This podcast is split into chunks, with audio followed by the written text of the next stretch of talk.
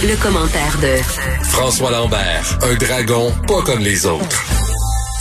Hey François, tu sais j'ai des euh, des télés en studio et là je vois euh, la préparation du discours du trône euh, Julie Payette qui s'avance et j'avais la réflexion suivante on, on on aurait pu se passer de toute la cavalerie avant les coups de canon. Euh, il me semble que dans, dans la, la, situation dans laquelle on se trouve en ce moment, là, tout ce flafla-là, c'est tellement pas nécessaire. C'est tellement... Tu sais, on le voit dans des situations...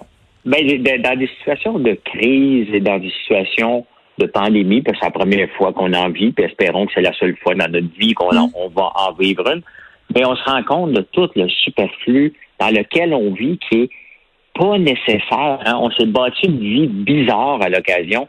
Et c'est certain que si tu regardes la reine et tout le protocole de ça, Hmm. Et boy, que ça sert à rien. Mais ça sert à rien, c'est des milliers de dollars qui sont dépensés pour maintenir cette institution-là qui ne fait plus aucun sens pour les Canadiens. Puis là, tu sais, j'ai envie de dire, Madame Payette qui a une repousse de trois pouces pour peut-être montrer sa solidarité puis montrer qu'elle aussi elle peut aller chez le coiffeur pendant la COVID. Tu sais, je veux dire, ça sert à quoi de faire un statement de même si tu es entouré d'agents de la Gendarmerie royale du Canada avec leurs habits de chevaux, de canons, euh, de tapis rouges. Tu sais, à un moment donné, je sais pas ça envoie un message euh, un peu contradictoire.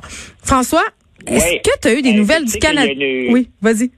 Oui, oui. Tu sais que les îles, je pense que c'est les îles Vierges ou euh, Sainte-Lucie. En tout cas, il y a une île dans le dans les Caraïbes qui se sépare de la, royauté. C'est assez, là. Ils ont décidé que euh, il, était plus pour être une, il était pour devenir une république et non plus un. Euh, ben, ça serait le temps qu'on fasse la même, la même chose que cette île-là.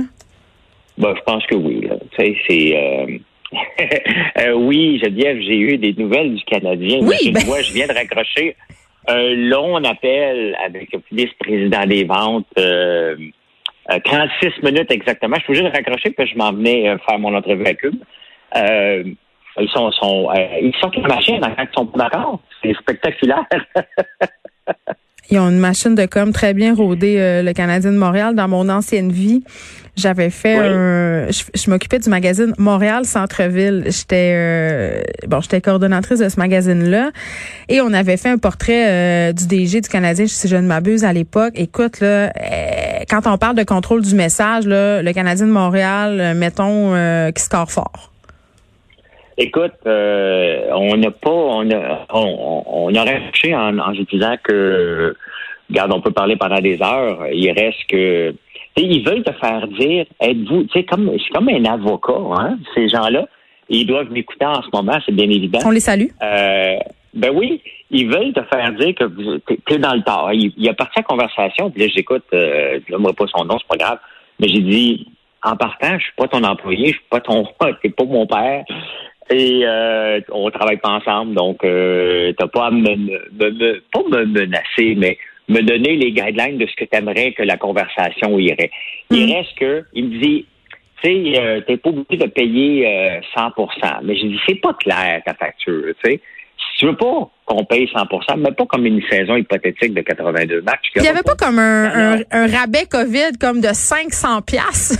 c'est un peu ridicule. Oui, oui, oui. Ben, c'est parce qu'on avait mis, on avait gardé le dépôt, là, puis euh, là, avec la conversation, il me dit, ouais, mais tu sais, tu aurais utilisé ton, euh, ce que tu avais comme argent comme dépôt. Ben, je dis, à ce moment-là, tu mets une quatrième cause.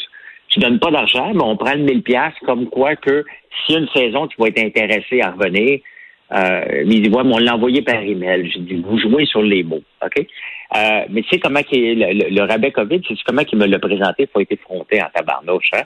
Il me dit, ça, c'est comme de l'argent en banque. C'est comme si on avait donné 50% d'intérêt sur ton argent en banque. Mais voyons donc. S'il te plaît, s'il te plaît, là, va là, parce que sinon, regarde, je brise mes placements puis je te donne tout mon argent si c'est ça le cas. Là. C'est pas le cas. C'est parce que avez été correct, c'est bien, c'est bien correct aussi de, de dire, regarde, puisque tu ne nous as pas demandé l'argent, ben on va te donner un rabais supplémentaire si tu t'abonnes en ce moment. Je pense que c'est correct, là, mais la réalité, c'est qu'il manque d'abonnement de saison, là. On peut dire ce ben qu'on veut. Je pas, suis pas seul dans la situation, là, pour l'année qui s'en vient. regarde. Mais ben, c'est un problème qui date de bien avant la COVID aussi, François, là. Ben oui, les, sièges sont de plus en plus vides, la foule n'est plus pleine.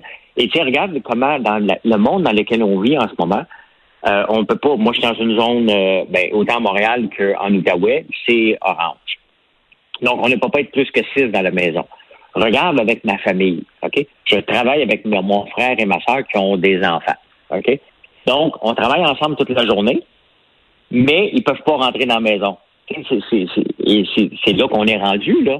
Donc, étant donné qu'on ne peut pas être huit dans la maison en ce moment, mais on peut être huit à travailler ensemble, euh, on pense aller s'écraser 22 000 personnes dans un centre belle avant quand?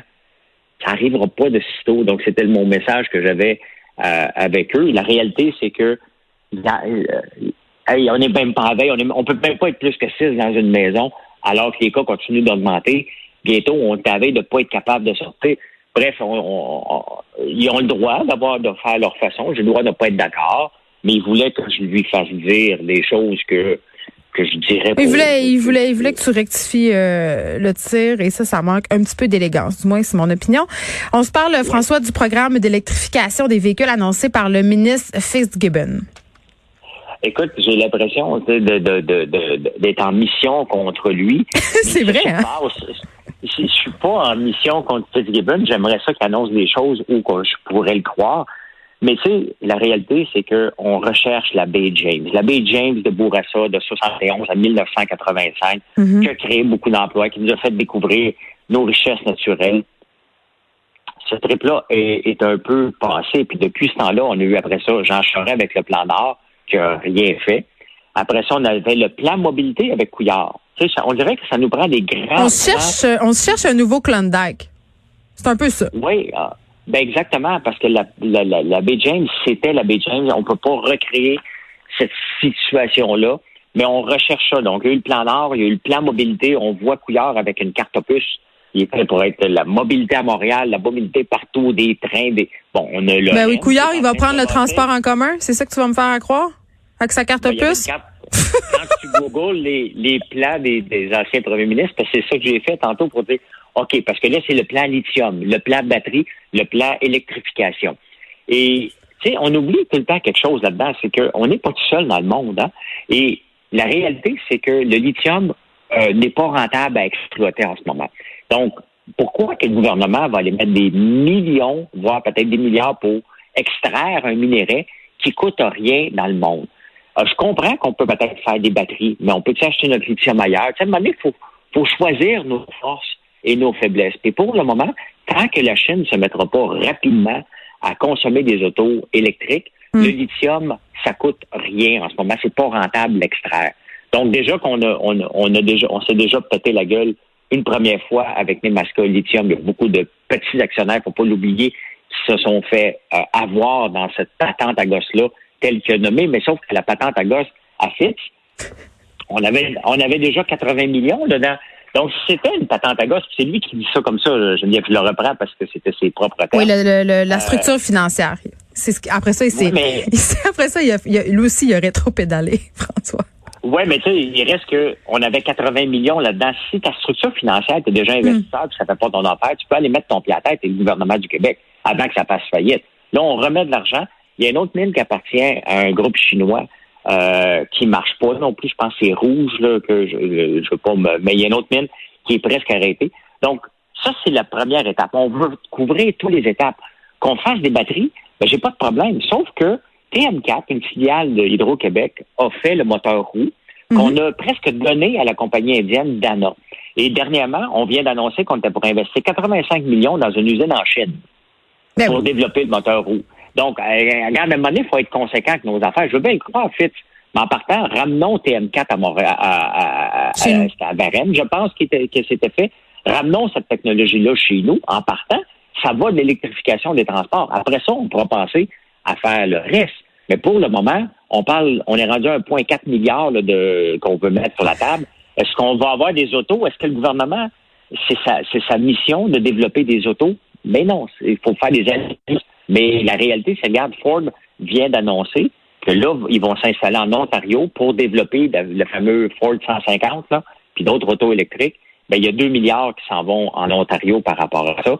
Est-ce qu'on veut compétitionner la, la, la, l'industrie, euh, euh, voyons, les corporations privées? C'est quoi le rôle du gouvernement? C'est où qui veut se positionner là-dedans? C'est vague un peu, mais ça a l'air d'une bonne nouvelle, mais j'essaie de trouver chaque élément. Donc, on a la roue électrique qui va développer en Inde, le lithium qui n'est pas payant extraire. Donc, on s'en va où? Je ne sais pas. Pendant, pendant que tu me parles, François, la mascarade euh, se poursuit, j'ai envie de dire, la pièce de théâtre. Euh, Julie Payette qui a marché très, très, très longtemps. Là, je me demandais où elle s'en allait. Elle, elle, marchait dans des corridors avec des gens. Et là, elle vient de s'asseoir sur son trône. Elle vient de, elle siège présentement sur son trône. Et là, il y a des gens costumés qui lisent des papiers. Sérieux, on dirait vraiment une pièce de théâtre. Euh, ils sont tous des pirates. C'est le Vatican avec les oies. Ben un peu. Là, tu me parlais, euh, bon, de Ford qui vient d'annoncer qu'ils vont, euh, ils vont commencer à fabriquer des camions électriques. Je pense que tu voulais nous jaser un peu de Tesla. Il nous reste un petit deux minutes là. Est-ce qu'on a un des plus gros scandales de la décennie? Parce que toi, tu dis qu'il risque d'arriver à Tesla ce qui est arrivé à Bombardier? Ben, tu sais, euh, Tesla, à chaque fois, si on regarde le Apple Day, quand Apple fait l'annonce pour ses produits, les produits sont disponibles la journée même qu'ils font l'annonce. On mhm. peut les précommander. Dans le cas de Tesla, il y avait de Bafidé, puis j'écoutais un analyste. Il y a un analyste qui dit, écoutez, euh, Tesla, euh, on était supposé avoir les panneaux solaires, c'est pas arrivé. On était supposé avoir les taxis autonomes par la fin de 2020, c'est pas arrivé. Euh, on était supposé avoir quoi? Là, hier, il a annoncé l'auto en bas euh, avec un million de mille. Hmm. Et si on regarde Tesla par rapport à, Ford, justement, à GM et des compagnies qui vendent des milliers et des milliers d'autos, euh, l'action de Tesla devrait valoir à peu près 19-20 dollars. Là, aujourd'hui, elle prend une débarque. Puis hier, elle a pris une débarque aussi parce que les gens commencent à se rendre compte que Musk, c'est un vendeur de tapis. Tu sais, et il, vend du rêve, mais il n'y a jamais rien qui se réalise. Il n'y a rien qui s'est réalisé dans toutes les annonces que Musk a fait. Il reste que même, il a, réussi à nous faire croire que Tesla est une compagnie de batteries, alors que les batteries sont même pas faites par Tesla, hmm. sont faites par EtherTech. Donc, les gens achètent une compagnie qui fait des batteries, alors que ce n'est pas le cas en ce moment. Ils veulent en faire, mais c'est pas ça qu'ils font. Et moi, pour moi, ça commence à ressembler à un scandale à la Briex, à la Bon. Bombardier reste c'est un scandale parce qu'on avait visé quoi? 50% d'un marché qui n'existait pas. Et dès qu'Airbus et Boeing se sont mis dans le portrait, on a été avalé tout rond. Ben, c'est ça. C'est ça, à un moment donné, de vendre du rêve qui n'existe pas, d'en vendre trop. Ben, euh, moi, je pense que j'investirais pas une scène dans hmm. l'action Tesla. Définitivement pas. On se reparle demain, François. Merci. Merci.